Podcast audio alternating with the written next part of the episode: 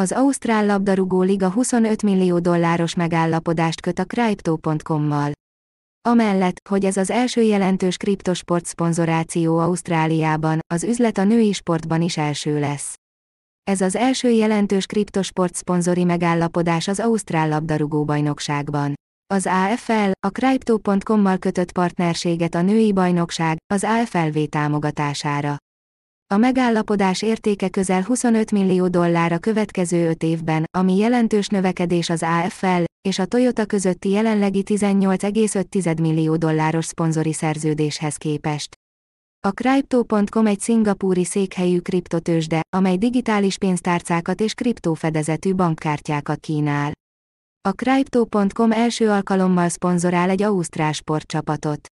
Ez lesz az első alkalom, hogy a Crypto.com világszerte egy elit női sportversenyt szponzorál, és ez egy olyan mérföldkő, amelyről Kylie Rogers, az AFL ügyfél és kereskedelmi ügyvezető igazgatója azt mondta, hogy büszke arra, hogy részese lehet. Az AFL büszke arra, hogy az első Ausztrál sportbajnokság és elit női verseny világszerte, amely egy olyan szervezettel dolgozik együtt, amely osztozik az élsport és a technológia jövője iránti szenvedélyünkben. Karl Mohan, a Crypto.com ázsiai és csendes óceáni általános igazgatója szerint a céget vonzotta, hogy Ausztráliában viszonylag sok nő érdeklődik a kriptó iránt. Legutóbbi ausztráliai fogyasztói kutatásunk szerint a kriptóbefektetők több mint fele, 53%-a nő. Mondta. Nagyon bátorító látni, hogy az ausztrálok az élet minden területéről, nemtől vagy háttértől függetlenül, nagyon szívesen fogadják el a kriptovalutákat, és izgatottan várjuk, hogy mi legyünk a platformjuk.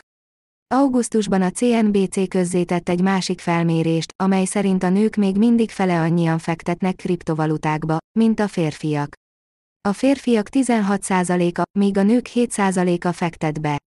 A Crypto.com az elmúlt hónapokban számos sportmárka üzletet kötött, összesen több mint 1,5 milliárd dollár értékben. November közepén a kriptovállalat 700 millió dolláros megállapodást kötött, a Los Angeles Staples Center átnevezéséről Crypto.com arénára a következő 20 évre. Június végén 100 millió dolláros szponzori megállapodást kötött a Forma 1 júliusban pedig 175 millió dolláros szponzori megállapodást a UFC-vel.